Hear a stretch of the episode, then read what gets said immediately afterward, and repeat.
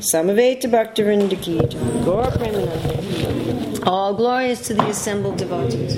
All glorious to the assembled devotees. All glorious to the assembled devotees. All glorious to Sri Guru and Gauranga. All glorious to Sri Prabhupada. Ma Om Vishnu Padaya Krishna Prasthaya Bhutaya. Srimate Bhaktivedanta Swami Niti Namane Namaste Saraswati Deva. Gauravani Pacharana Devasesa Sinyarada Paskatara Desatara. Vandeham Shri Guru Shri Tapada Kamalam Shri Guru Vaishnavamscha. Shri Rupam Sagrajatam Sadhana Arvanatam Vidam Tam Sajivam. Sadvaitam Sadvadutam Parijana Sahita Krishna Chaitanya Devam Shri Radha Krishna Padam. Sahagana Lalita Shri Vishakam Vitamscha.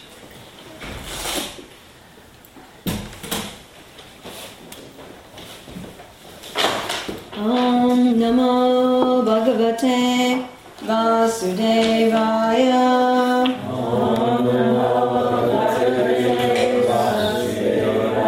Om Namo Bhagavate Vasudevaya.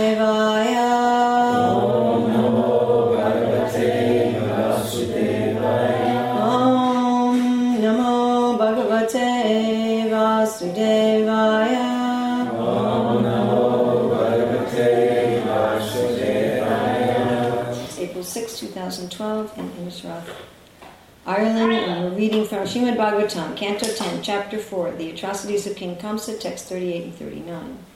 Itam mayo neg samupekshiton nirbir, na shakyate ruda pasan chatikshitam, yatendriya gramam upekshitas tata ripur mahan bada balo nachalyate.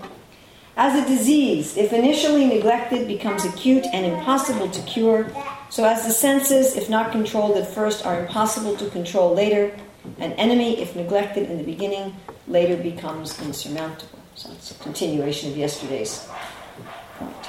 So text 39. Mulam ni Vishnu Devanam Yatra Dharma Sanatanaha Tasya Brahma Go Vipras Tapo Yagna Chadakshina Mulam, the foundation. The foundation. Where did we hear that word mulam before?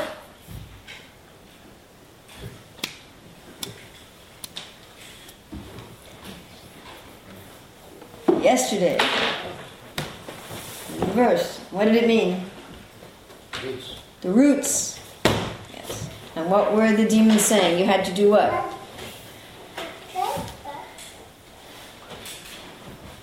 What was their point yesterday? Which we just sort of kind of repeated in text 38 that we just read. What's the point? That has to do with Mula. To, to kill the enemies or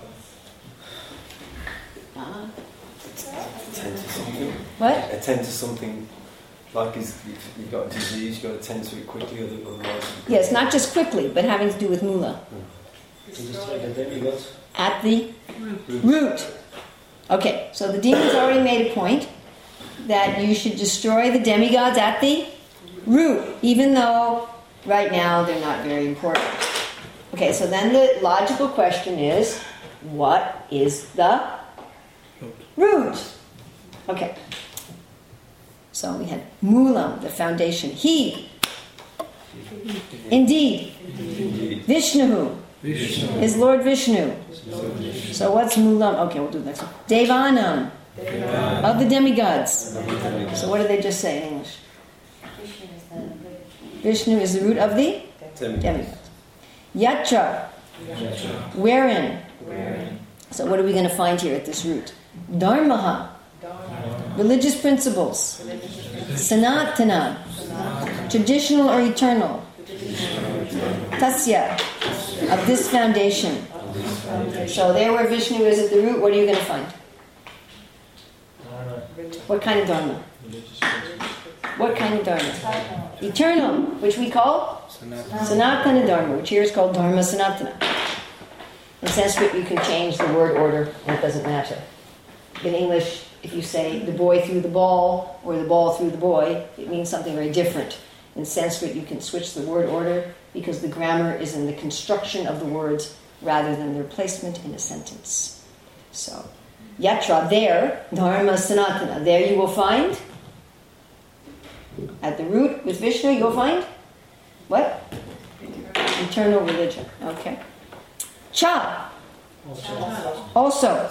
So, what else are you going to find there? Brahma, Brahminical civilization. Go. What's that? Cows. Cow protection. Vipra. Scholars. Scholars. Brahmins. Tapaha. What's that? Austerity. Yagnaha. Sa dakshinaha. What's dakshin? That's just charity. Certain kind of charity. Well, you give money to your Give money to the priest. So yagnaha sa dakshinaha. So yagyas that also have faction. dakshin. Okay. So what's this verse say, please? Somebody tell me what this verse says.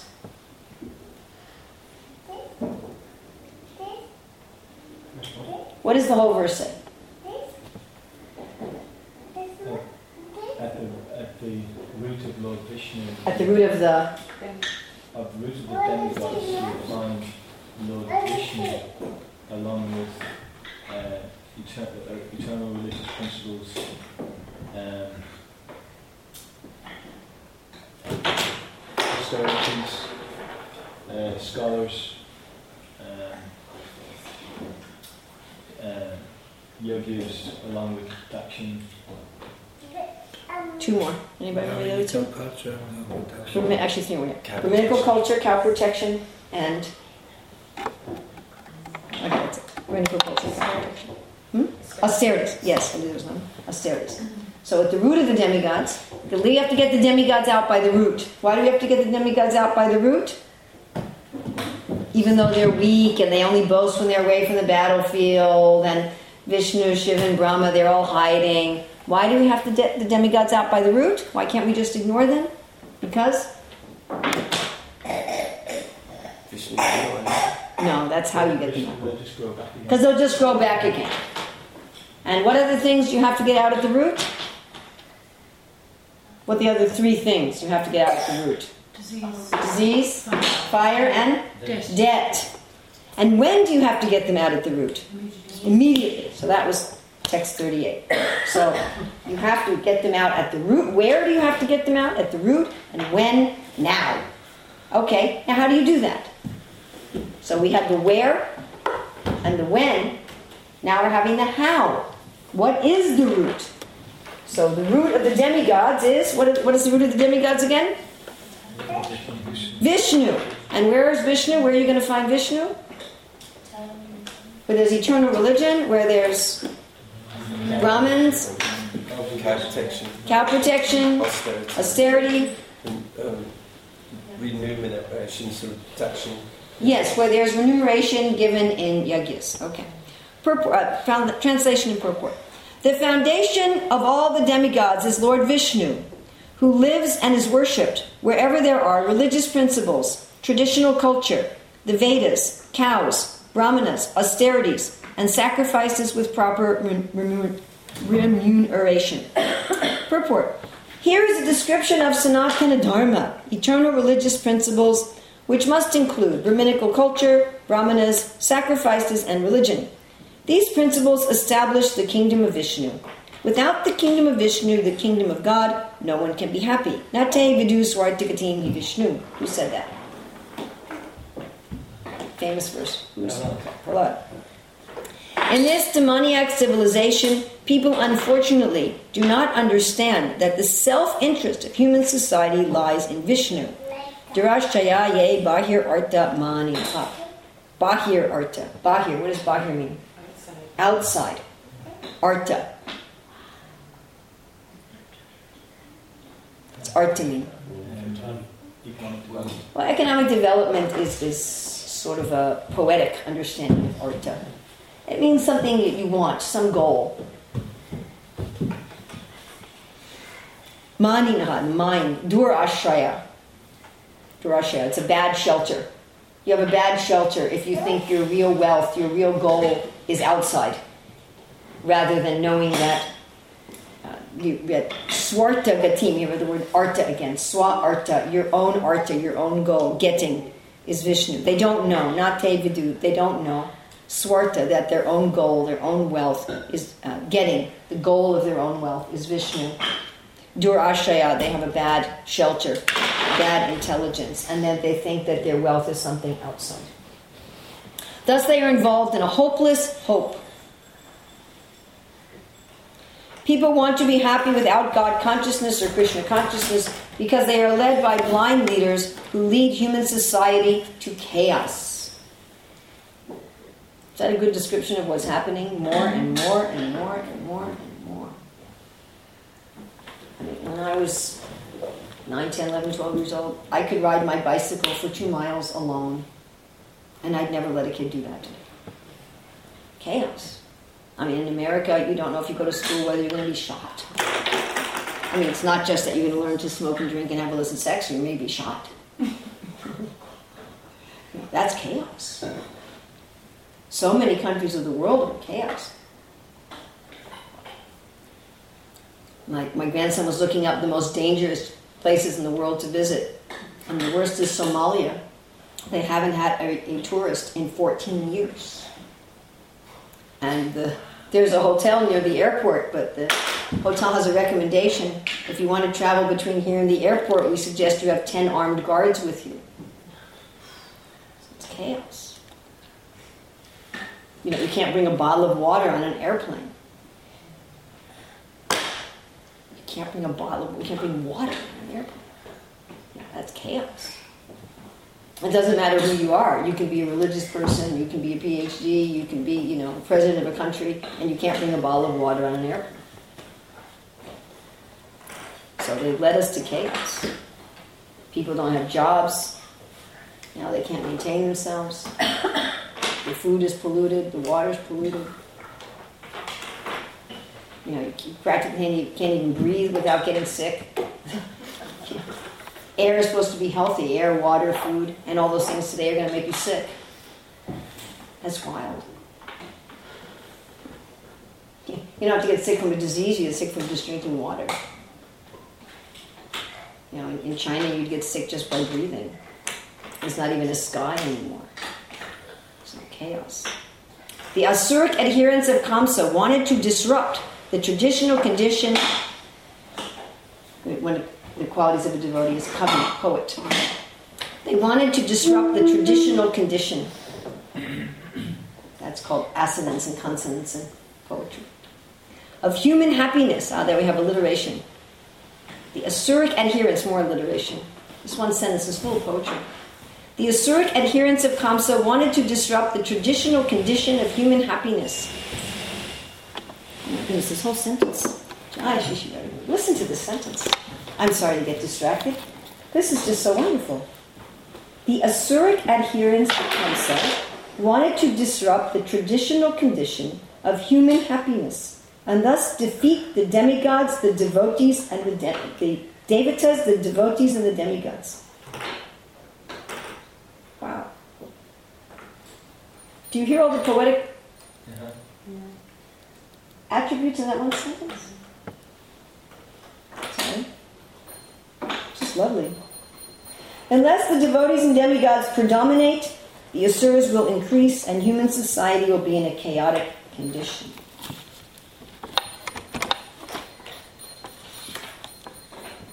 Mulam hi Vishnur Devanam Yatra Dharma Sanatanaha Tasya Cha Brahmana Go Vipras Tapo Yagya Tadakshiha. So everybody wants to be happy. Prabhupada says, without the kingdom of Vishnu, no one can be happy. Everybody wants to be happy. These demon friends of Kamsa, they also want to be happy. And they're thinking the way to be happy is to get rid of the demigods. And the way to get rid of the demigods is to get rid of Vishnu. And the way to get rid of Vishnu, who's the root, is to get rid of what's supporting the root. As Prabhupada puts it, where Vishnu lives. Krishna, Vishnu lives wherever there is. So let's get rid of eternal religion How do you get rid of something that's eternal? Pretty hard. Let's get rid of eternal religion. We'll get rid of Brahminical culture. We'll get rid of the cow protection. We'll get rid of scholars, learned people. We'll get rid of austerities. And we'll get rid of sacrifice with remuneration.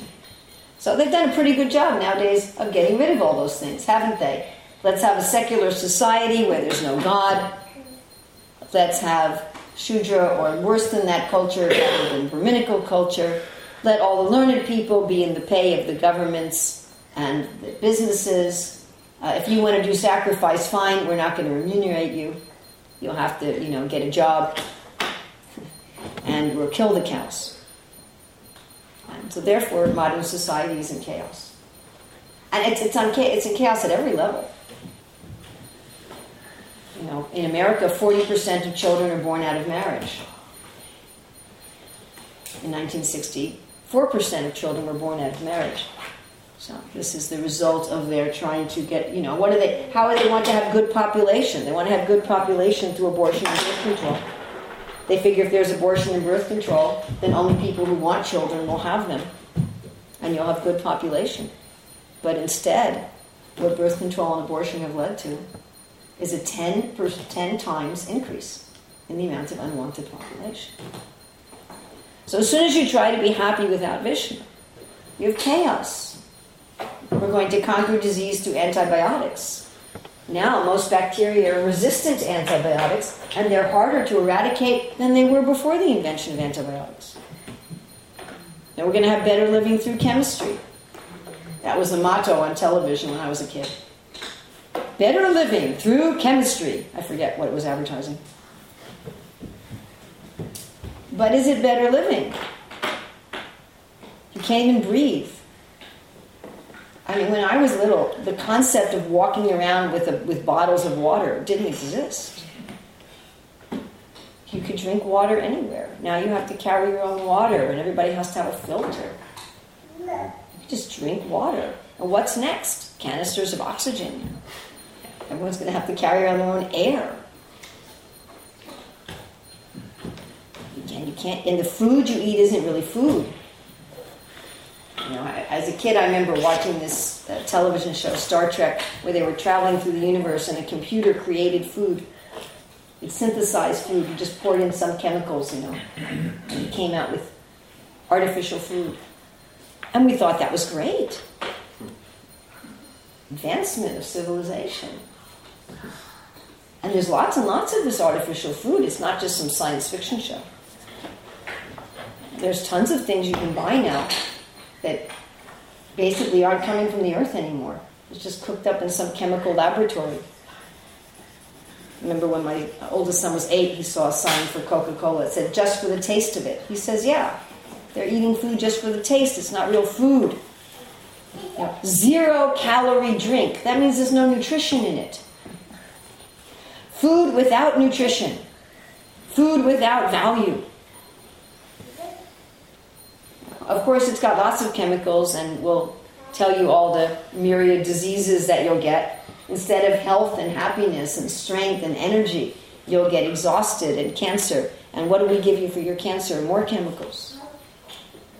You know, we'll kill your cancer cells and we'll kill most of the rest of you too. So that's you know that's our cures, our cures for the diseases, as Prahlad Maharaj said, the cure is worse than the disease. Often the side effects of the medicine are the same as the disease it's supposed to cure. it's a fact. Here's a headache medicine that the side effect may be headaches. Remember when my mother was old and she was having a lot, she was very sick and she was having a lot of problems. And just by getting rid of two thirds of her medicine, a lot of her problems went away. So this is trying to be happy without God. We're going to be try to be happy on our own by we're going to manipulate the material energy. We're going to be the masters of the material energy. We're going to do it without God, without the demigods, without Brahminical culture, without cow protection, without yajna, with remuneration, without tapasya. No more austerity, everybody. We're going to have a society without austerity. No more austerity, just enjoyment. You want to enjoy a man or a woman? Just do it. Don't marry. What's this marriage thing? Why bother getting married? This has even infiltrated our Hare Krishna movement. You know, people, I remember one devotee came to me, should I marry this guy? He doesn't have very good sadhana. You know, I've been chanting 32 rounds for years, but he gets up at 8 and he hardly even chants 16 and this and that. And I said, well, I don't know, it doesn't sound very happy. She said, yeah, I don't get along very well with his mother. You know, she's always coming in the kitchen when I'm cooking. I said, what? Well, yeah, we've been living together for a year. Living together for a year? And you ask me whether or not you should marry him? So, you know, this is modern society, is enjoy the opposite sex without yagya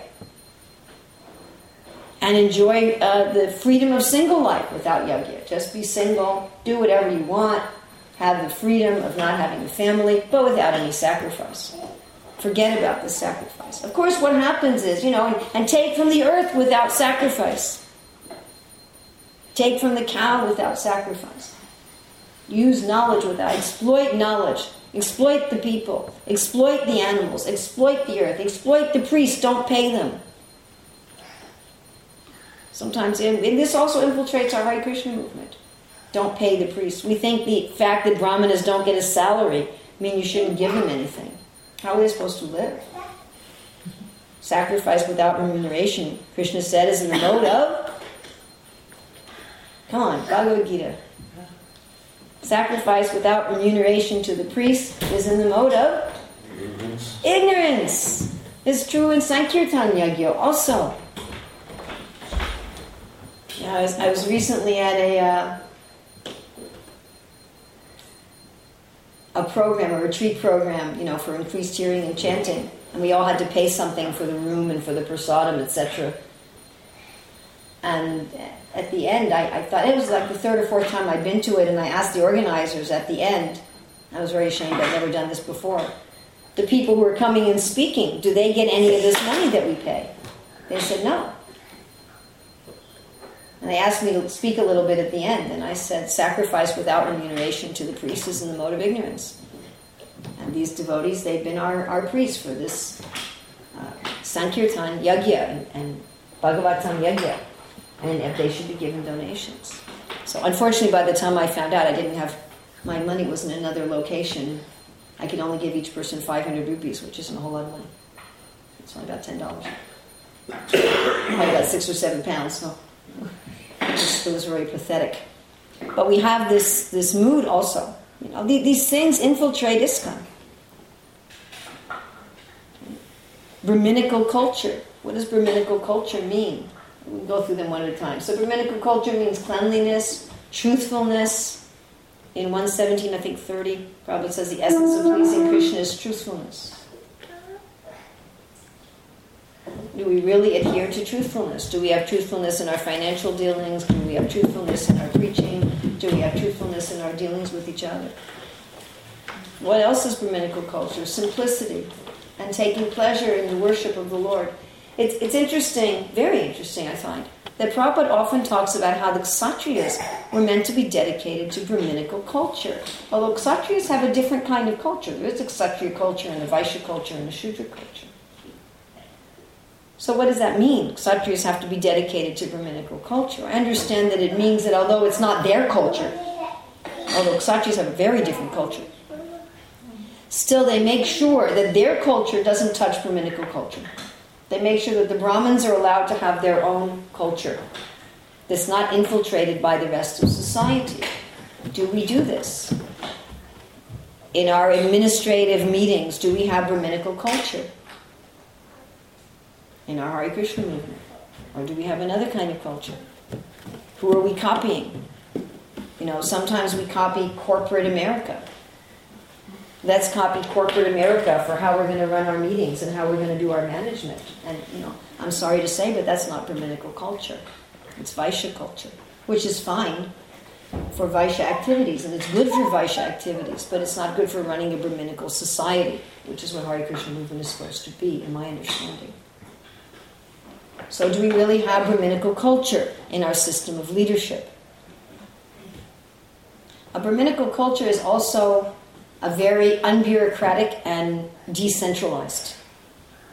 And Prabhupada said a number of times if you have bureaucracy, you'll ruin everything. Bureaucratic culture is Sudra culture. And Bhakti Siddhanta Saraswati also, in talking about Putana, He said, as soon as you have bureaucracy, as soon as you have a mechanical system of organization, then that's the end of a spiritual movement. So Brahminical culture also means a different way of dealing with one another. It means dealing with one another through what the organizational theorists call mutual adjustment and consensus. Something that looks to other people perhaps like anarchy, but isn't at all. It's more a, system of mutual respect and flexibility. It's interesting, Prabhupada talked about this when he talked about making a committee. And he said, you know, if you make a committee, you just have the committee exist for as long as you need it, then you dissolve it, and you make another committee as needed. So systems of Brahminical management and Brahminical culture are very fluid. And one time also, the devotees were complaining to Srila Prabhupada and saying, they do this, they do that. And Prabhupada says, what is this they? You are all they. He says, they means bureaucracy. Don't make a bureaucracy. So it's a very different kind of leadership than the Kshatriyas do. It's a very different kind of leadership than the Vaishyas do. It's a very different kind of leadership than what the Shudras do. So we should have Brahminical culture. That's difficult because we don't look out at society in general and see very many cultures that are Brahminical. It's hard for us to have a model. And if we try to say how to manage things, then we tend to look, you know, management, we think in terms of business, generally. You know, if you get a management degree, that means a business degree. But that's not the only kind of management there is. Okay, so Brahminical culture. Then cow protection. So this has also proved a real problem for us in the Hare Krishna movement. It's a lot harder than it looks like. It's not just some sentimental stuffed cows in your room. You know, it's not just I love cows. It's a lot of work. It's an incredible amount of work. It's a lot more of a commitment than having kids. You know, it's, it's something like having deities where you have to milk the cows twice a day and you have to keep them clean and you have to make sure they're warm enough and you have to make sure they have proper food and you have to make sure they have affection also. You know, it's a really big thing. And then training the oxen. So we have so many communities where, you know, do you have cows? You have one or two old ones that aren't doing anything because somebody did it and they couldn't maintain it cow protection is it's a whole commitment to an entirely different way of life than most of us are accustomed to. You know, and, and frankly, even even at some of our places where we have we actually have cow protection systems, they're still not fully what they would like to be. You know, I was at one such place recently and they said, well, everything we grow for our local devotees is farmed with the oxen, but whatever we grow for sale is farmed with a tractor. You know, it's hard. And I, we walked through one field and I said, Did the oxen plow this field? Because it was deep. And they said, No, we have to do this with a tractor. So it's very, very difficult. Requires a lot of surrender. It requires a completely different mentality than most of us who've grown up in the West have. And it's, it doesn't uh, correspond with the modern Vaishya practices of exploit, exploit, exploit. You know, you can't get cheap milk through a cow, through a real cow protection program. There, there's some, again, there's some sacrifice involved. As Krishna says, Krishna says, I create, maintain, and destroy everything by penance. And he says in third chapter Bhagavad Gita, which by the way is one of the most amazing, as far as I'm concerned, places anywhere in the Shastras, the third chapter Bhagavad Gita. If you don't get that, you, you really can't go anywhere. That you have to engage in sacrifice. That's even if you want to be a karmakandi, but to speak of if you want to be a bhakti yogi. Even if you just want to be a pious person, you have to do sacrifice, otherwise you're a thief.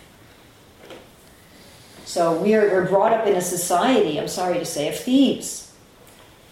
Let's just steal from the cow. You know, I was just reading that now they don't just have mechanical milking machines, now they have robots that put on the cows. You've seen those mechanical milkers? They just stick the suction cups onto the teats and walk away and just pumps it out. Now they're going to have robots to put them on. You won't even have to go there and talk to the cow at all. You know, so it's very, very hard for us who are products of this society. And by the way, the Indians today are just as much products of the society as the Westerners. Please don't think that the Indians are any better in this regard because they're not. If you see the way cows are taken care of in India, you would vomit. It's so bad. It's bad beyond bad beyond bad. I, I don't even want to say what they do, but I've seen it, and it's horrible. So, you know, we, we don't have a model of how to do this. And how to give love and affection to the cow, how to really see the cow as our mother. Not just, you know, some way that we can have nice birthday to offer to the deities. In some way that we can say, oh, I have a cow protection program. So cow protection is very, very difficult. It's not an easy thing. It requires sacrifice. And it requires saying, I'm going to make a long-term sacrifice. Okay, Vipra, people who are actually learned, Brahmanas who really, Prabhupada's translating this as Brahmanas. Brahmanas who are real Brahmanas. Like Prabhupada wanted everyone who took uh, Diksha to have a Bhakti Shastri degree. Not that he absolutely required it, but he wanted it. He wanted us to be able to speak with some authority of the Shastra. this means that we have to study Srila Prabhupada's books. Sometimes we're so busy working and we're so busy getting things done that we forget that we need to spend time with Srila Prabhupada's books every day. And really spend time with Srila Prabhupada's books. I mean, like Krishna Dharma and Chintamani have a sentence by sentence study system. I'm sure they really would enjoy this one. The Asuric adherents of Kamsa wanted to disrupt the traditional condition of human happiness and thus defeat the devatas, the devotees, and the demigods. So we have disrupt, defeat devatas, devotees, demigods, Asuric adherents, traditional condition, human happiness. I'm sure they would enjoy that sentence. They probably spend a day or two on it. So one does not have to necessarily study Srila Prabhupada's books like that, but actually to be learned, and not just to study Prabhupada's books so one can answer a multiple choice exam to get your Bhakti Shastri degree. Unfortunately, most of the Bhakti Shastri exams are trivia exams, which I've been arguing about for years and I finally gave up arguing about it. You know, they're just memorization exams what we in education call the lowest level of Bloom's taxonomy. Just knowing some facts. But knowledge, becoming a Vipra, is not just knowing facts. It's not just knowing how many years Brahma lives and what are all the incarnations that Mahaprabhu mentions and what symbols are in each of their hands. Or, you know, what does Prabhupada say in the fifth line of the second purport on page 55? And that's not being a Vipra. I mean, that's okay. There's nothing wrong with that. But that's not what we mean. We mean realized knowledge. Tattvadarshina, to actually realize the truth, to experience the truth, to live in the truth. To have not just gyan, but vigyan. You know, I'm reading Mukunda book, and he's a number of places. He talks about how it was obvious to him that Srila Prabhupada was living his philosophy. And by living the philosophy, I don't just mean that we go through the, the rituals, which again, I'm not saying we shouldn't go through the rituals, but that's not enough. Living the philosophy doesn't only mean I'm chanting my 16 rounds and my three Gayatris and I'm eating only food offered to the deities. And it means I actually feel Krishna's presence. I'm actually thinking about Krishna. Manmana Bhagavan Bhakta. Always remember Krishna, never forget him. At least I'm making an effort. To, and it's so easy with Radha Govinda. To always remember Krishna. Radha Govinda is so attractive. An incredible, incredible manifestation of the Lord you have here in Inis Rath. Really amazing. Only been in one other place, New Mayapur, where, where the deities are like that. And you just see that the deities are the center of the community. As soon as you walk into the temple room, you know the deities are the wealth of the community here.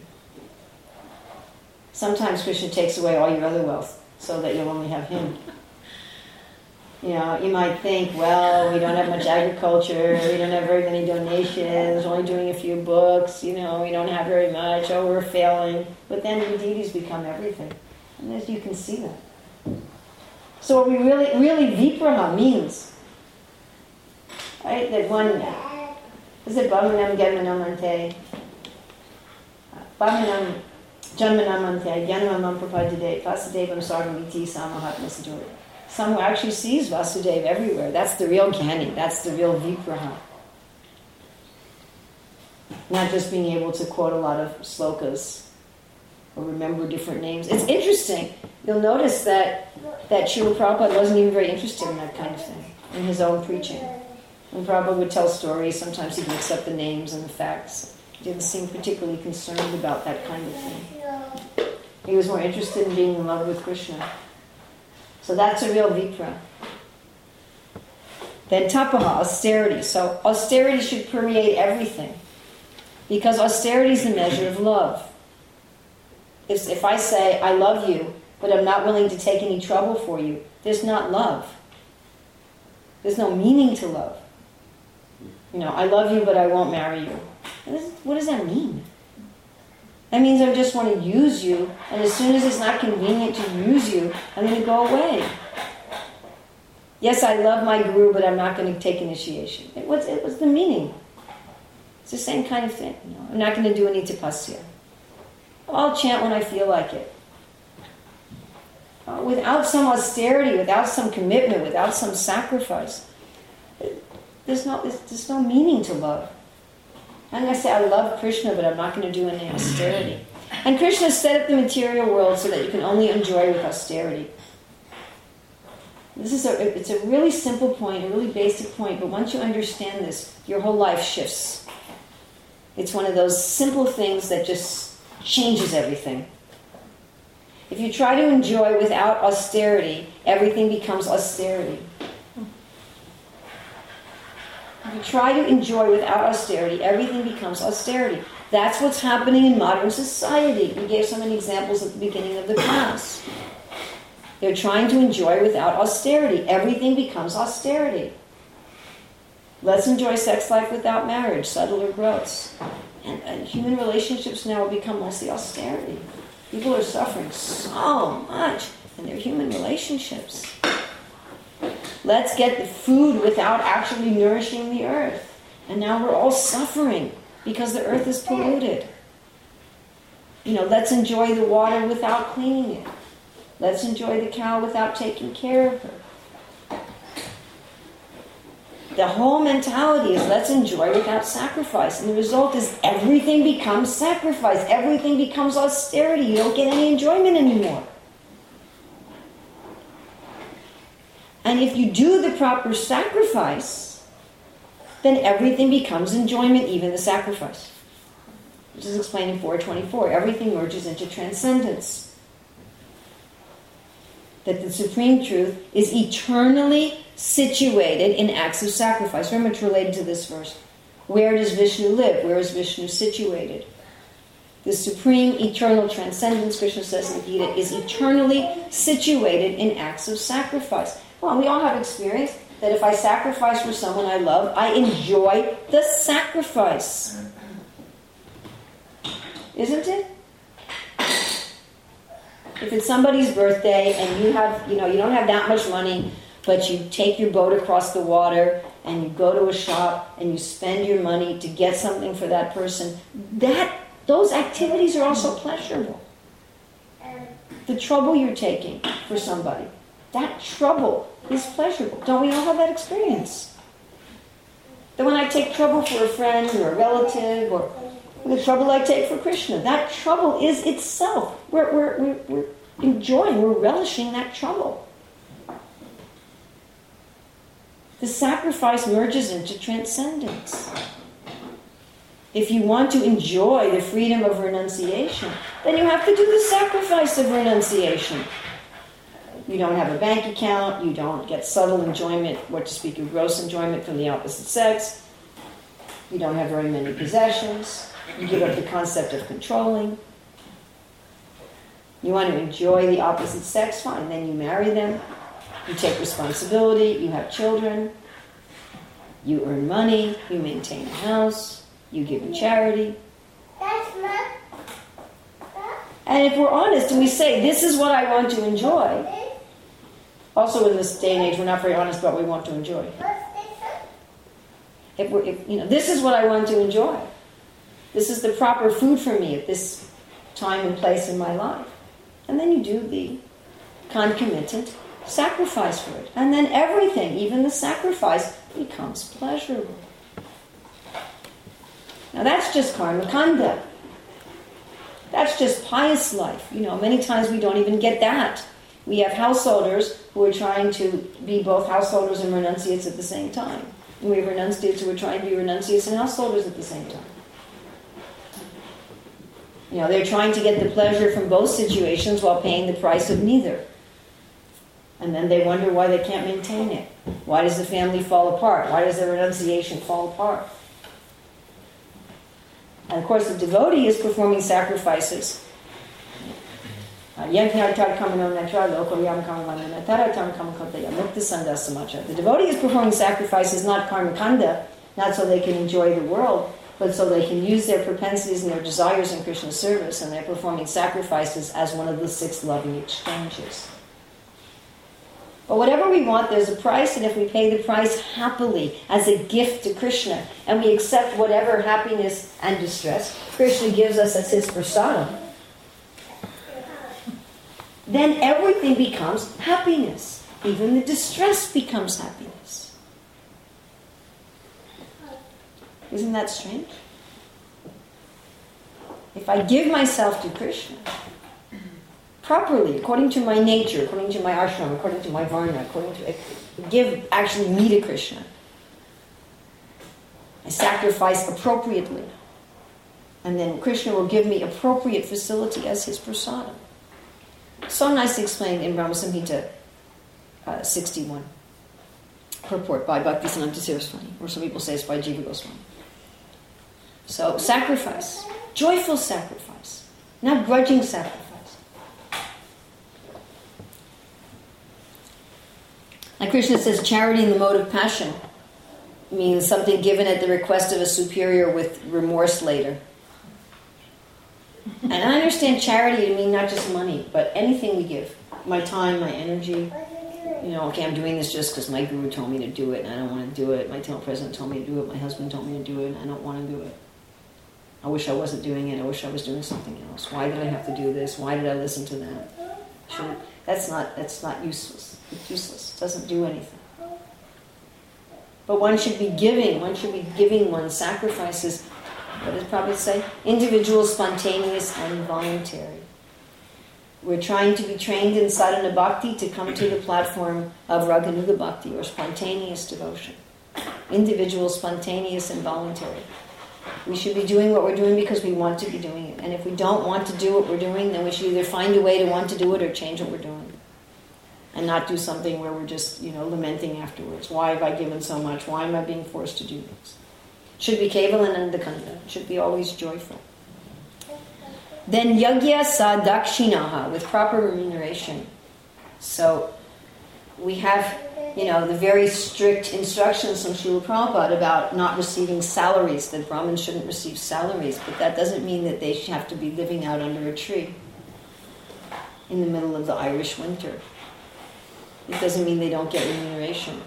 So we have, you know, somehow we've taken the salary concept to mean that those people who are priests shouldn't get any remuneration. They shouldn't get taken care of. And I see over and over and over again where there's projects, you know, okay, you're going to get the Bhakti Shastri degree and the Bhakti Vaibhava degree, or we're going to have a Kirtan weekend, or we're going to have a Japa weekend, or whatever. And we ask devotees to compensate for the prasadam and compensate for the electricity, and the Brahmana who's leading the yajna gets nothing. You know, they get a little khichdi to eat. So that's yajna sadakshina we don't have a, a culture, unfortunately. This is something that the Indians do have. The Indians do have a culture of giving dakshin. But we in the West don't have this kind of a culture. You know, we, we, don't, we don't understand it. And of course, we've had some bad experience in this kind of leaders who misused money. So some places it's really bad. You know, places that are, that are really from, that started at the beginning of ISKCON, like America and London, it's, it's really bad especially if you have a lot of senior people, they don't want to give anything to anybody because they had so many bad experiences. You know, they don't even want to play, pay for your plane fare to go there. Somehow we're supposed to pull the money out of the clouds. And, and everybody's supposed to have a rich uncle in their pocket. It's, it's really a problem. So this is, and that doesn't just mean the sannyasis, it means anybody who's performing yajna. So we have a situation, we have very Brahminical householders who are actually qualified to live as brahmanas, but it's very hard for them to be maintained in the society because nobody wants to give them any remuneration. And so then they have to go out and work for the non devotees and get a salary from the non devotees and be very unhappy in their lives, not be properly situated. So that's part of Brahminical culture, is to have some system where we can maintain brahmanas, not with salaries. And Brahmins don't need much. If they're real Brahmanas, they're not going to ask for much. A real Brahmana is not going to ask for gold plated toilet flushers. and if any of you know what I'm talking about, maybe some of you have been there. So you know that's not that's not a real brahmana. You know, a real brahmana doesn't need a marble encrusted shower that looks like an altar. So that's that's not what we're saying. We're not saying to, to maintain brahmanas as if they're you know polygamous kings.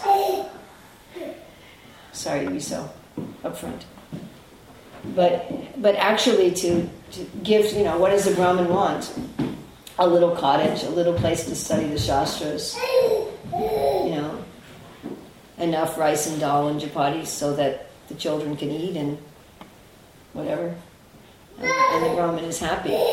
And then they can go about doing their duties without anxiety. But we're seeing in our Hare Krishna movement that people who are actually Brahmanas and who be able to contribute a lot to society, they don't get taken care of.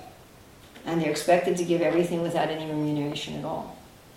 They're expected to go there, they're expected to, to teach a class, you know, for five months or six months somewhere. and provide their own accommodation and their own prasadam and their own travel and leave with nothing. It's really funny, isn't it? Yeah, well, how are they supposed to be living? And then if they go out and work a job, then we criticize them, well, why are you working a job? So what the difference between remuneration and a salary? Well, salary is a set amount of money that you get every month. And it puts you under the control of the person who's paying you. Whereas remuneration, you never know how much you're going to get. You never know who's going to give it to you. You never know where it's going to come from. You don't become the pet of some uh, rich person or some business. And you're always, uh, the real Brahmana is always very cautious about from whom they take remuneration also. So they'd much rather uh, live poor and live and actually live under a tree than to take money that ever has strings attached. Do you understand? You know, if they see that there's any conditions given to the charity, then they won't accept it. Prabhupada even talks about that a Brahmin uh, may not accept charity from a materialistic person at all, only accept charity from very spiritually enlightened persons.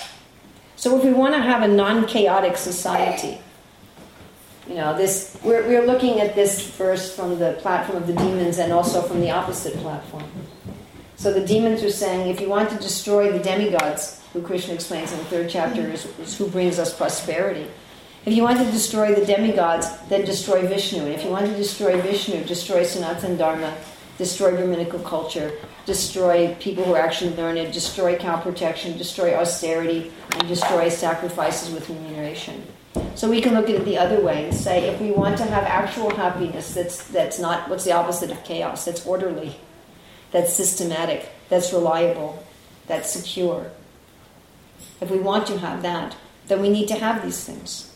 We need to have yajna with dakshin, we need to have austerity, we need to have people who are actually learned and realize, we need to establish Brahminical culture, and most importantly, we need to have Sanatana Dharma.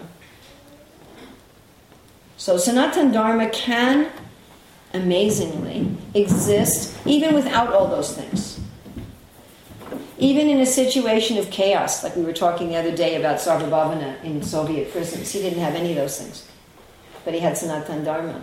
So it's certainly possible to have Sanatana Dharma even if all around you cows and babies are being killed and spiritual organizations are being run like, you know, bureaucratic corp- American for-profit corporations and and the people doing yajnas are never remunerated and nobody does any austerity anymore. it's still possible to have Sanatana Dharma. That's what's wonderful about Mahaprabhu's movement. So what's incredible about Mahaprabhu's movement, as opposed to the yoga ladder. The yoga ladder, if you're going to go up the yoga ladder, you, if you don't have these things in place, you can't take a step forward. You're lost. But in Mahaprabhu's movement, even if all those things are a mess, even if your life is a total mess, you can still achieve Sanatan Dharma. Why is that? Because Sanatan Dharma ultimately is not dependent on any of these other things. Sanatan Dharma is, is the nature of the soul, it's transcendental. So one can fall in love with Krishna in any condition. One can fall in love with Krishna in a Siberian labor camp where there's no cow protection, there's no Brahminical culture, there's no sacrifices with or without remuneration. There's lots of austerity, but not the right kind. Nobody's learned. And you can still fall in love with Krishna because that's the nature of the soul. How foolish these demons are thinking they can kill something eternal. But it's really hard to access Sanatan Dharma without these things. I mean, if, if we're in a situation where they're impossible, where, you know, we're captured by the KGB and thrown into a Siberian labor camp and we have no choice about it. We can't keep cows in our cell, you know. What to do. But if we have the option of setting up things to support Sanatan Dharma, then that's what we should also do. And Srila Prabhupada is asking us over and over again to do that. He's asking us to establish Brahminical culture, to establish cow protection, to have sacrifices, to have proper yagas with remuneration, to be actually learned. He's asking us to do that, and it makes it so much easier to awaken our eternal nature. Bhakti is not dependent on those things. Bhakti is not dependent on those things. Bhakti is not dependent on those things. Bhakti is not dependent on those things. Even the prostitutes in Dwarka were pure devotees. Bhakti is not dependent on those things. Jatayu, was a vulture, was a pure devotee. He was a vulture. He wasn't even human. He wasn't even a nice bird. He wasn't like a swan. He was a vulture. Bhakti's not dependent on those things. But they sure make it easier. It's very hard to engage in bhakti if we have a Shudra culture or a Vaishya culture instead of a Brahminical culture. So much easier to engage in bhakti when yogis have proper remuneration. It's so much easier to engage in bhakti when people do the concomitant tapasya for whatever they want to enjoy. It's so much easier to engage in bhakti when you actually know the scriptures. Rupa Goswami gives faith in the scriptures, the level of faith in the scriptures as equal to the level of qualification for engaging in Vaidhi Bhakti. Which makes sense since Vaidhi Bhakti is based on the scriptures. How are you going to engage in something based on the scriptures if you don't know the scriptures? That's pretty hard. So we should try our best to do these things. Not focus on these things as the goal in and of themselves. They're not. It's not the International Society for Cow Protection or the International Society for Yagya with Remuneration or the International Society for even Brahminical Culture or the International Society for Austerity. Those are not goals in and of themselves. But they're extremely helpful. Extremely helpful. And the more we can do them, the more we can try to have a society where these things are accomplished in a sane way, then the easier it will be to have actually Sanatan Dharma, and the easier it will be to always remember Vishnu. And then the demigods will also be pleased and they'll reign prosperity among all. And Prabhupada says we can return to Satyayuga, which would mean that somehow or other the land and the water and the air would become purified again. So thank you very much for having me here. Hope I didn't offend anybody by this. I have a whole list of things that I have some intensity about. So questions, comments, additions, subtractions, corrections, chastisements. Yes. I want to ask if you could give example of this uh, renunciation or that you renounce and you also still want to be grihasta or Oh, sure, that's easy. so somebody is a, they're a brahmachari or a sannyasi or a vanaprastha. They have a personal bank account. Um, they're getting their energy from the opposite sex. They're always flirting with the opposite sex. You know, when they play mridanga, they want to make sure that the opposite sex is watching.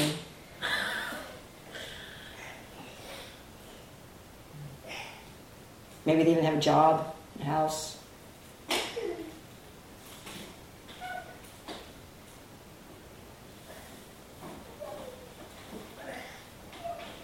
Big fancy house, you know, 300 adoring members of the opposite sex. super opulent food, lots and lots of money, super opulent clothing.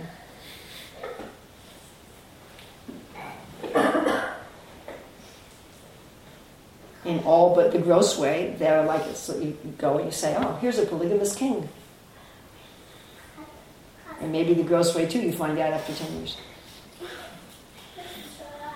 because you, because a person in that kind of a situation, they're not getting the happiness of the renounced order.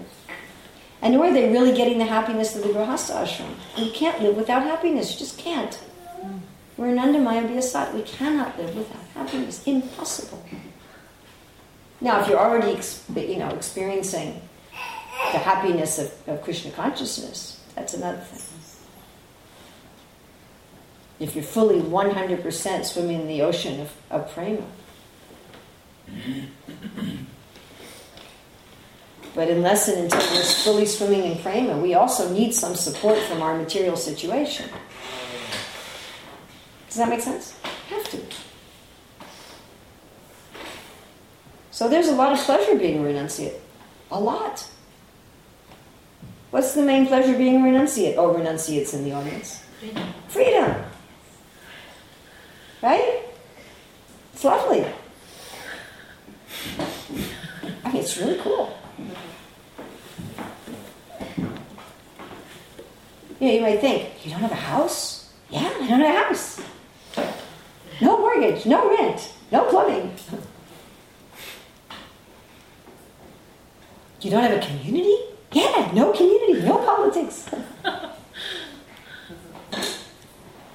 it's freedom. You can go where you want, you can do what you want. I mean, it's pretty amazing. You don't have a house to control. You don't have a feeling of, okay, my socks are always over here. I mean, unless in your bag, you know. My socks are in this part of my bag. That's a little different.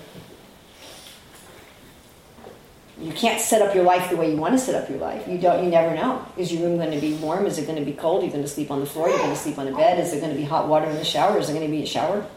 you know. Is there only going to be kitchery? Are there going to be samosas? Are they going to forget to pick you up at the airport?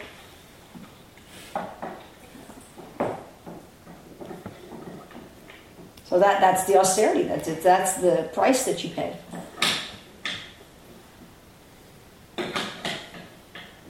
The price the brahmachari pays is they're under authority. Like brahmachari means actually a child. That they're tightly under authority.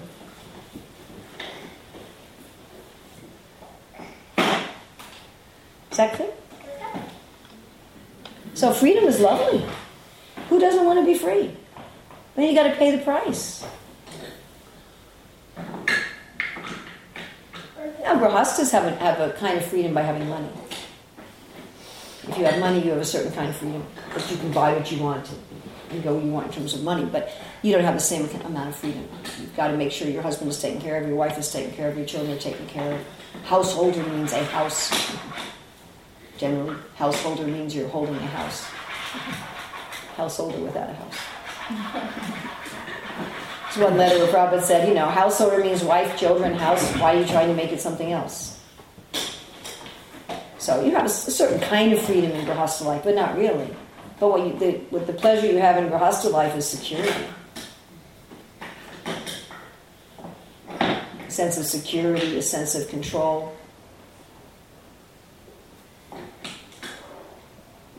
And then you do the austerity for that. What's the austerity? You know, you have the pleasure of enjoying the opposite sex.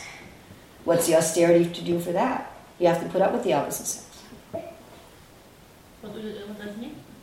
To tolerate, to deal with it. Men and women have very different psychologies.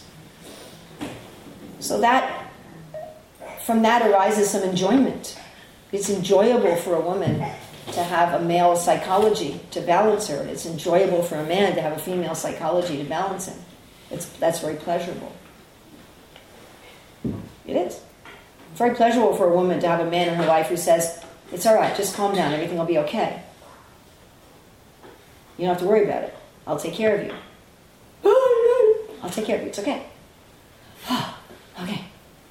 You know, and it's pleasurable for a man to have someone around who's going, oh, is. Oh, you give me you're sorry. Oh, but then you got to put up with it also. You know, there's there's the other side of it. You got to put up with. If you do the, the sacrifice and the pleasure, or they're they're like this. It's like children are a pleasure. It's, it's pleasurable, you know, the little child going, Hi Gita, Hi Gita, Gita. You know, pleasurable. Gorati, Gorati, Gorati, Gorati. Well, that's enjoyable. And then you've also got to put up with that. I want the sweet right now. You know, it's this, it's this other side. that makes sense. So if someone says, I want to be a grahasta, but I want to keep the freedom of the renounced ashram, then they won't actually enjoy their grahasta life. And it won't act to purify them. They won't get purified by it. And if someone says, you know, okay, I want to keep the freedom of the renounced ashram and enjoy the money and the opposite sex of the grahasta ashram, they won't get the pleasure of the renounced ashram and it won't purify them. It's, this, it's a scientific system. Same with the varnas. You know, if you want the pleasure of study but you don't protect the truth, if you exploit the truth, you won't actually enjoy your study. If you want to get the pleasure of helping people and taking care of people and being the, you know, super father, but instead you exploit the people, then you won't enjoy being a, a, a leader. If you want to have the pleasure of wealth, but you exploit the earth and you kill the cows, you won't actually enjoy your wealth. If you want to get the pleasure of the arts and the skills, and, but you exploit them, you use them to promote sensualism, and you create the goods of society in factories instead of as, a, as an art form. You know, you won't enjoy that either. You won't enjoy even your the fruits of what you're doing. So if you don't do the proper sacrifice, there's no happiness. What does Scripture say? There's no happiness in this life or the next if you live a life without sacrifice. One who just tries to enjoy their senses lives a life in vain. It's useless. But we're so indoctrinated by this idea in the West that we, we just can't, you know, we're terrified of sacrifice. We think it's just going to be miserable, but it's not. When you do it for Krishna according to the Shastra, then you actually enjoy what Krishna is giving you as prasadam.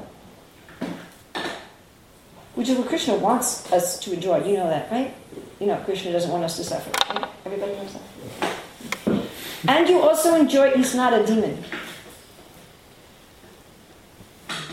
And you also enjoy the sacrifice because you're doing it for Krishna. You're cleaning up your baby's stool and urine because for Krishna. That's so you can enjoy your kid. You know, and you're putting up with the male psychology for Krishna. You understand? This is my service for Krishna.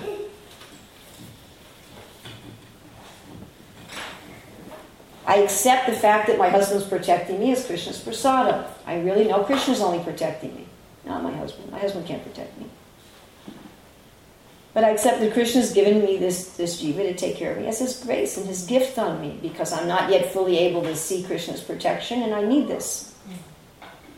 And I'm taking care of this man, whose male psychology drives me crazy sometimes, as my yajna, as my service. I'm doing this for Krishna.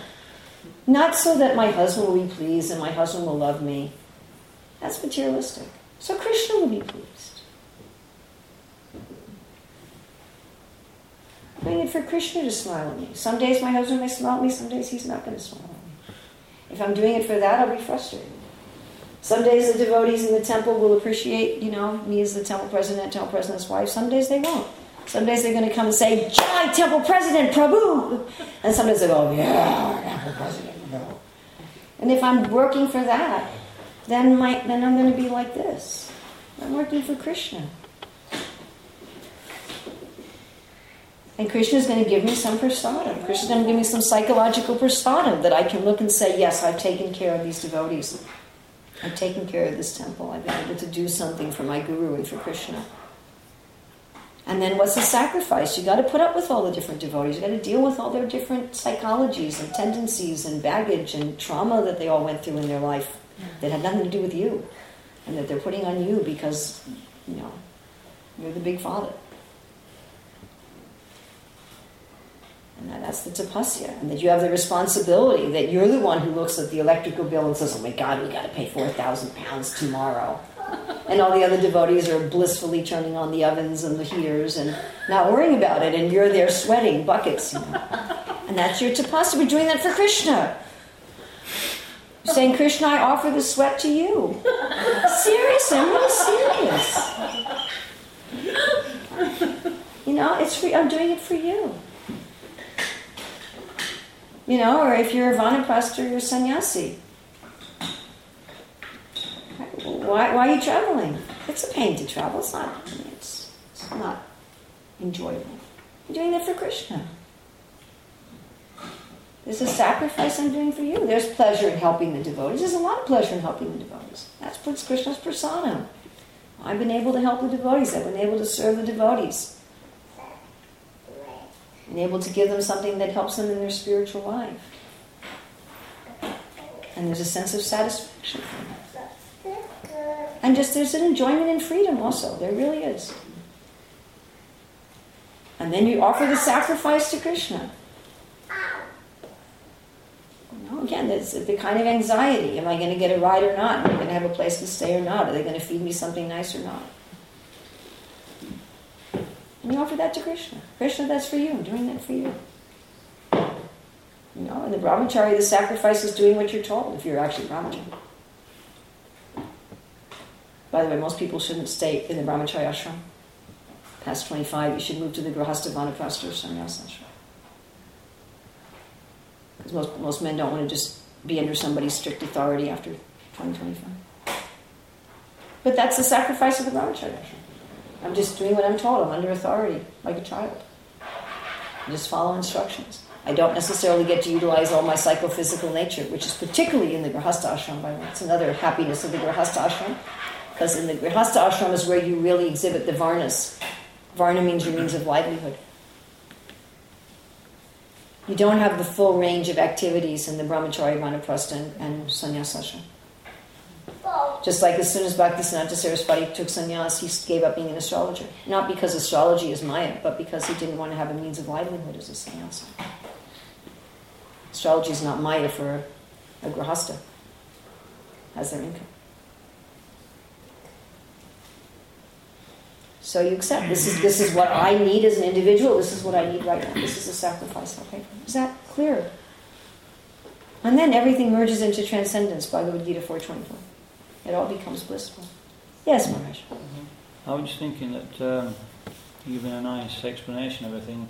And then when you spoke about the brahmachari ashram, it's, you know, you were talking about traditional when devotees, uh, when people are assessed very young and from five years onwards, they're, but you know, most of, I mean, I didn't join well after 25 anyway. Right. so we have to, uh, you know, also consider that situation that, you know, it's a, it's But a it's mixed hard. up Kali Yuga situation. So there's a lot of thought has to be gone into before we can I'd, I'd like to see that we really help those people who wanted to be lifetime renunciates to get into the Vanaprastha ashram instead of continuing to call them in the Brahmacharya ashram. I think that's naturally happening actually because It is naturally happening. yeah, It is, but I'd like to see us. I'd like to see us acknowledge that it's happening and make provision for it to happen. You know, someone like Dravida Prabhu, he's not a brahmachari, he's a vanaprastha. No. You can go directly, Prabhupada says you can go directly from the brahmachari ashram to any of the other three ashrams. Because the brahmachari is like this under authority. Or Druta Karma, of course, he was a grahastha for a while. But uh, I'd like to see it more acknowledged that um, most men and, and even probably not women are a little bit more able to be tightly under authority than men are. But even women who don't marry their whole life, they they're not really brahmacharis. At a certain point, they become more like vanaprasthas. And Prabhupada talks about the ashrams as an increasing of independence, that the sannyasis are fully independent. He talks about the vanaprasthas also in terms of independent. And the, the brahmachari is fully, is fully dependent. So what I see is that people go on calling themselves brahmacharis and acting, you know, but they start they start acting more and more like vanaprasthas, and it becomes unclear what's their relationship with the temple and what's their relationship with authority. And I wonder if some people who could be lifetime renunciates end up mistakenly entering to the Grahasta ashram where they try to live like renunciates in the Grahasta ashram and they just make a mess of things. And if they could have been helped to enter into the Vanaprastha ashram, they could have maintained their renunciation. Just things that I'm thinking about. You know, how to how to guide I think uh, it's, it's good to have that uh, framework so that you know devotees are clear. But what seems to be happening is that even a young devotee, if he's very confident, he naturally gets a lot more freedom and nobody tries to push him around, you know, because he's actually able to do a lot of things. Yes. Then he naturally functions on that platform and everybody accepts that, you know. That's I think true. anybody who tries to, you know, control it won't work anyway, you know. Yes. But I'm wondering then, okay, what's the benefit? Because see, these the varnas and ashrams exist even in materialistic society in some form. So this is something I've been meditating on a lot lately because I'm thinking of writing about it because I'm a fool, a real big fool. Fools rush in where angels fear to tread. I'm thinking about writing about the organization of society in Varna Ashram, and I've already started and I'm compiling things. So, you know, why, and it's getting late, so we can't talk about it much. You know, what's the purpose of dividing occupations into only four categories? Because you might think that there's thousands of categories of occupation. What's the purpose of dividing life into four? What's the purpose of putting a label on it? I mean, it all happens anyway. There are already scholars and priests and teachers, and there are politicians, and there are business people and farmers, and there are craftspeople and musicians and artists, and there are already students and married people and renounced people. What's the purpose of the label? And I, what I've come to, sort of in a preliminary way, is that the purpose of the label is you know what sacrifice to do. You know what your rights and responsibilities are, kind of. You could put it that way. You know, you could put your pleasures as your rights and your, your tapasis as your responsibilities. And then other people also know how to treat you. It's, you know how, what's the what's your own dharma.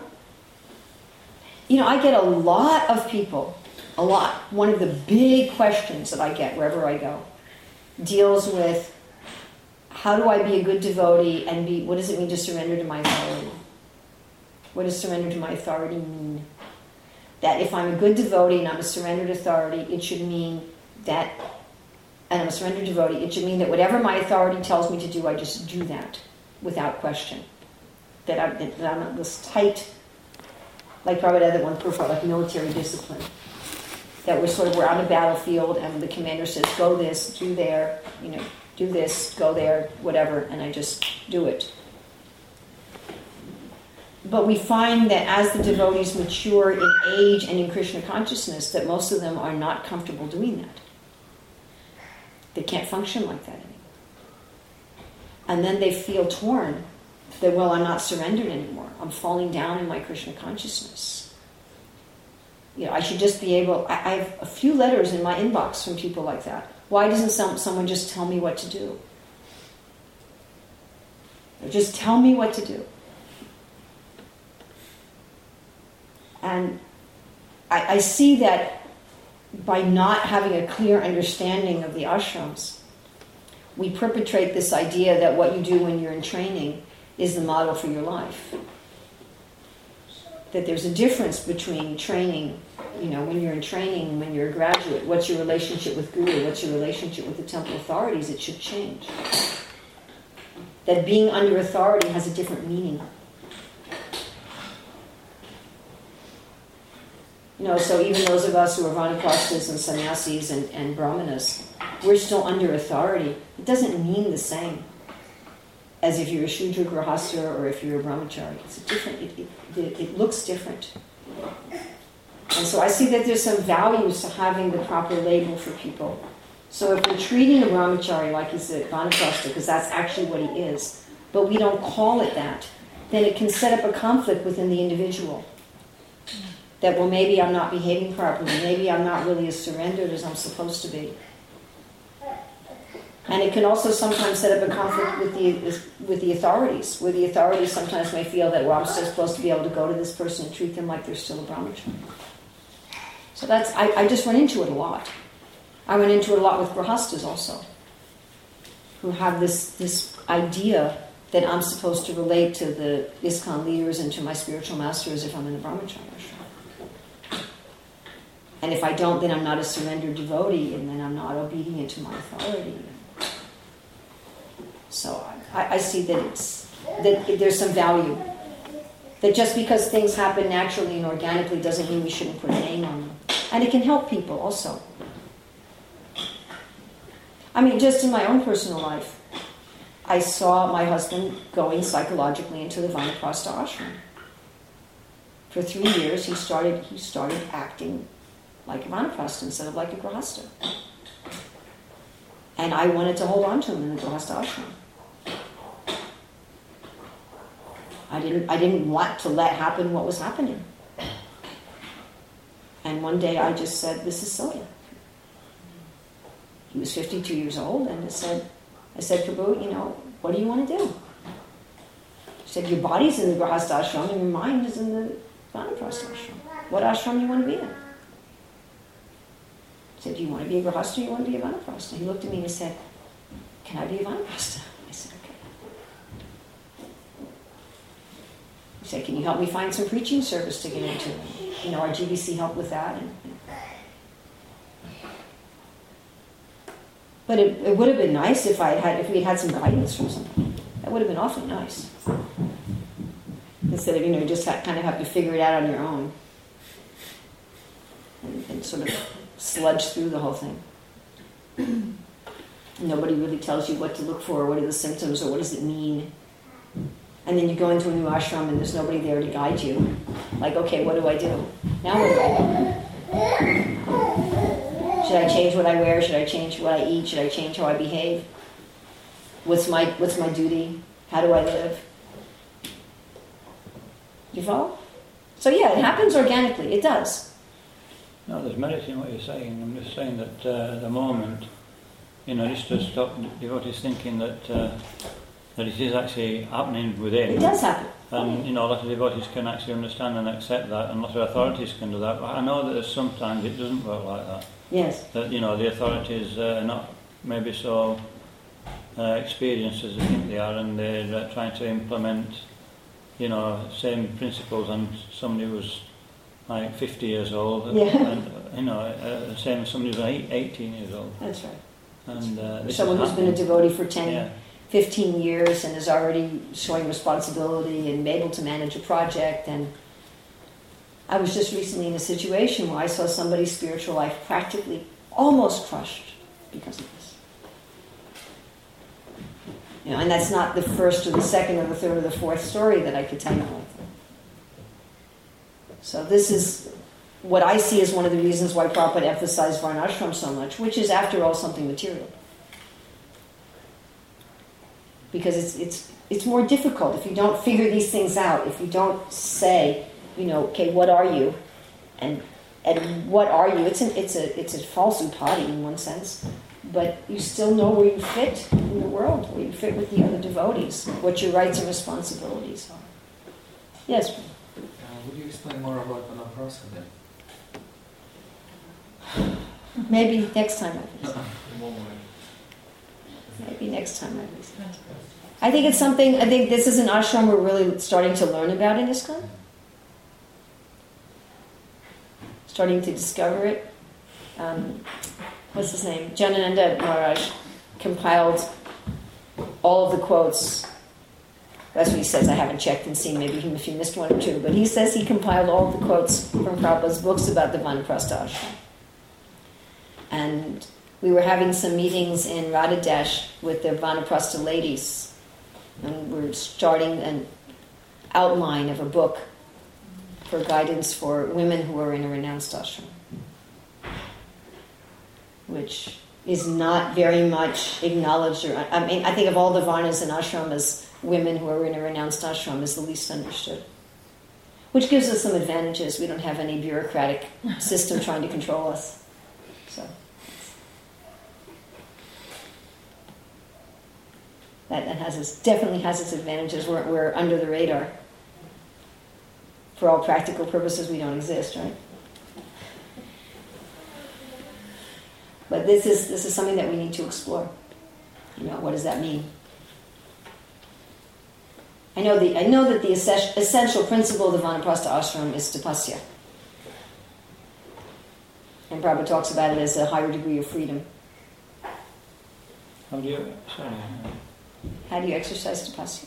No, I'm just going back a, a, a sentence or two that um, Am I in in a lot of trouble because it's after nine? Are you there like seething because it's after nine? Am I in trouble? No, no, it's great. Okay. I just want to make sure, you know. I don't want to be labeled as We're very the person who hear. went way over time who will never invite back. you never know what people are thinking. I'm sorry, yes. No, I, um, there once one uh, Vanaprastha lady, she was talking to a senior sannyasi, and she said that when I was in New Vrindavan, the temple authorities told me to take sannyas, and so I went away. And then the senior sannyasi said to me, he said, uh, you think to that? I said she did right, you know, it shouldn't take sannyas. But he, went, he wanted more detail, so he, he explained the thing in detail. And he was talking about how actually a woman should be protected in three stages of life, you know, in the Yes. marriage stage, the, in the early stage marriage, and then uh, retired. and they were emphasizing that point.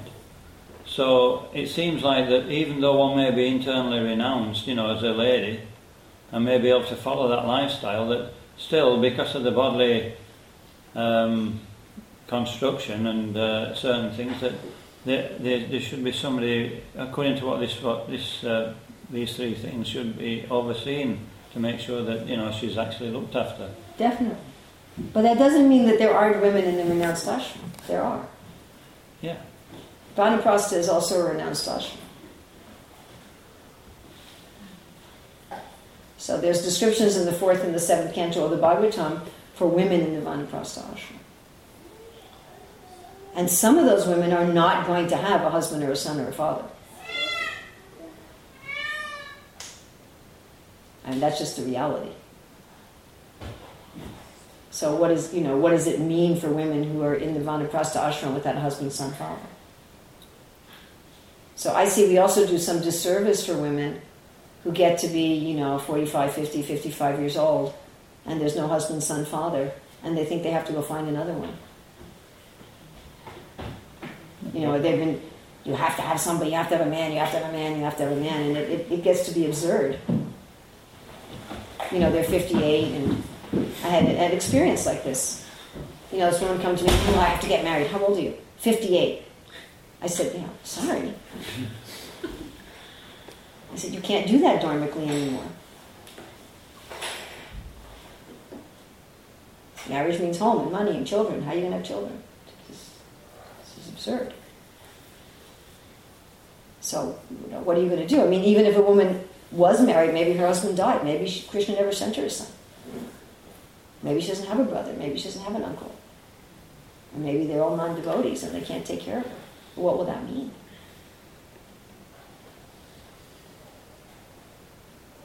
So these are the kind of things that we have to explore. You know, and you run into risky situations if you have some male temple authorities being the protector of a, of a woman. That can be funny too. Right? Correct? Yes? So it's, it's tricky how to do it. And there are some women who are, they'll be in the minority, but there are some women who are genuine lifetime renunciates, who are the real deal. I haven't met very many who are the real deal, but there are some. They're rare. So what, what about them? And that, that's also existed. Gangamata Goswamini was one of them. It's not just a modern, it's not just a, something from modern society. There are women. What do you do with them? And you know, Janavama, after the passing of Lord Nityananda from this world, from a practical point of view, she was living like a sannyasi. She was traveling and preaching with her stepson. Virabhadra. So she didn't formally take sannyas, but that's what she was practically speaking, living like a sannyas. Gangamata Goswami was living like a Kshetra sannyas. So these are things that we that we need to explore. What does it mean? What are the what are the principles? I'm not saying I have answers. I'm just saying that these are questions that we need to explore, and that I'm looking for the answers. I'm trying to explore the answers. I'm trying to understand the answers.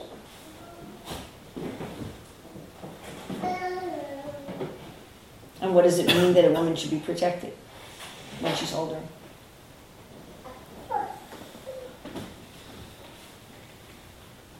I, I consider myself fortunate. I have two sons and a son-in-law that take care of me. Now I'm traveling with my grandson. I'm not sure if he's taking care of me or I'm taking care of him. Are you taking care of me? I think so. Okay.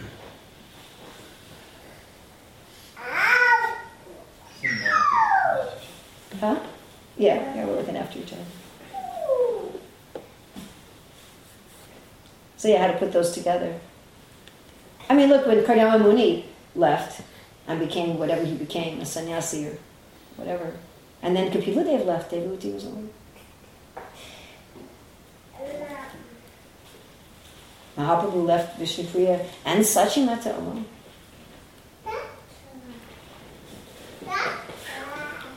Vishnupriya was 16.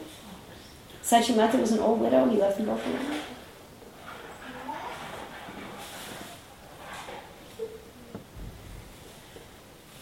They were living as, renu- as renunciates, especially Vishnupriya, who was eating one grain of rice for every round of japa she chanted. And that was her whole sustenance. It's also congregational, they were protected by, you know, by the community in the village. So that's not exactly the same thing. It's not exactly the same. Psychologically, emotionally, it's not quite the same. It's something. It's not quite the same. There, it it definitely is a variety.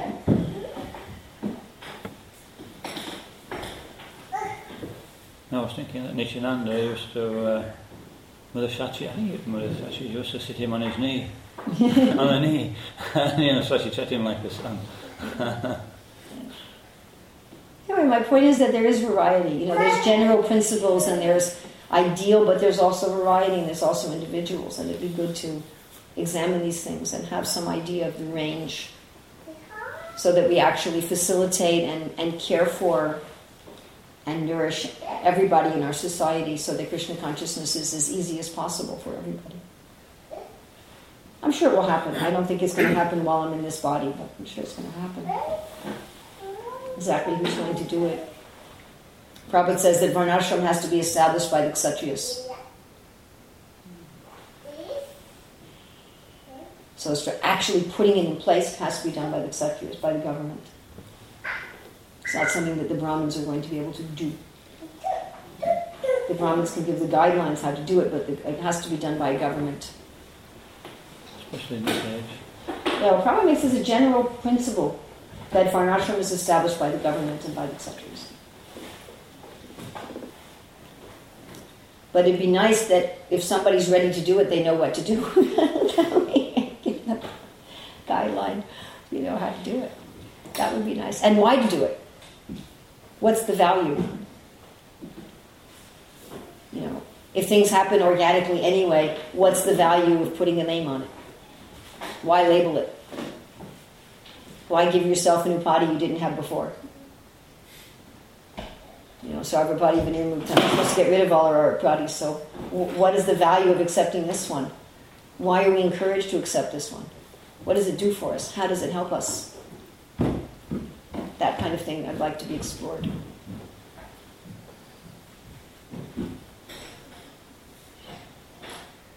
Yeah. He was also talking about this, like sometimes Grihastha are expecting to uh, be like, like they think they like they should be like Brahmachari when Guru say, and they want that Guru say, do do this, this, and then they mean they surrender. And I think uh, this is my experience like with my Guru Maharaj. So he never said to us, uh, what we should do, even when we Ask. in the beginning we want to like Yeah, yes. say, and then we pure devoted because he said that. sometimes we were frustrated, you know, because he gave answer like give a guidance. What is the What's the principle? knowledge? Yes, yes. But we should make we have to make decision, you know, what we do. And this was in the beginning like the, you know difficult. But after we caught the catch the point that we should think for ourselves, you know. Yes. And it helps you after you know make your decision, and after you don't even have to write to sometimes to group. That's the because idea. you start to think, okay, you, you Robert says we should become independently thoughtful. It doesn't mean independent of Guru and Krishna that we're, you know, like a demon. But yes, one is supposed to understand. One is supposed to get to the point of maturity. Just like you wouldn't want Yadunandan as dependent on you when he's 30 as he is now. That wouldn't be pleasing to you. If when he's 30 he calls you up and say, Mommy, I have to use the toilet. you know, he'd be very disturbed. Actually, Prabhupada gives that as an example. How when he was little, he'd go to his mommy and say, Mommy, Mommy, I have to use the toilet. So you, you want your children to grow up. You want them to be responsible.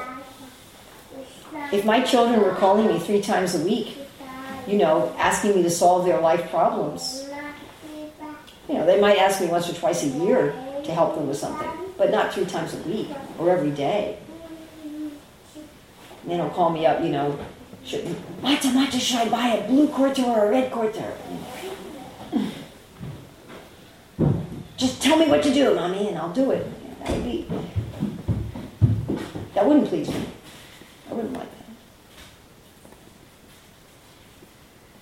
It's not. It's not the idea of training. But you know, if Guru or Krishna give a direct order, then you follow it. Obviously. If the Guru says to you, "Go here now and do this," course you might discuss it like Tamal Krishna Maharaj did with Prabhupada.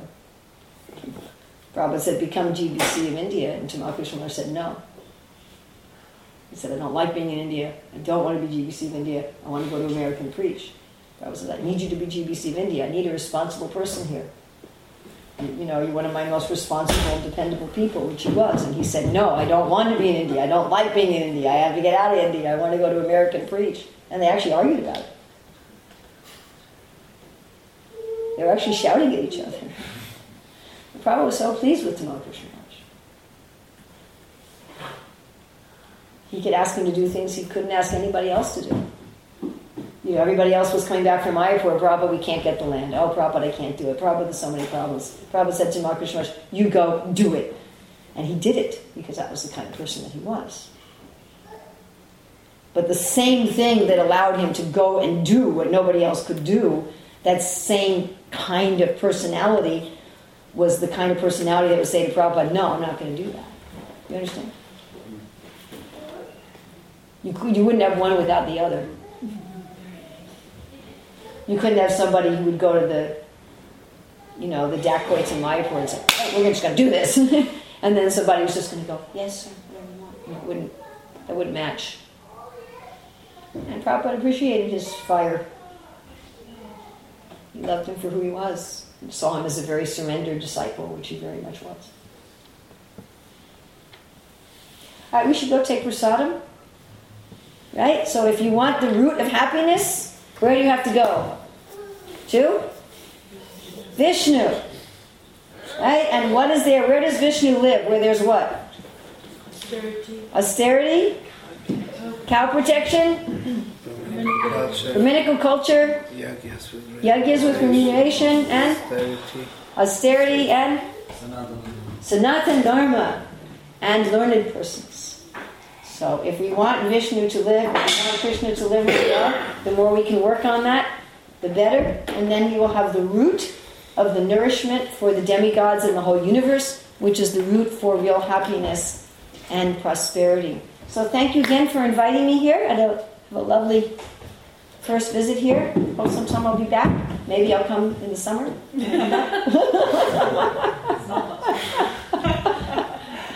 and, if I've offended anybody, please excuse me. And I hope I've done or said something that was of service to everybody. Thank you. All glories to Prabhupada.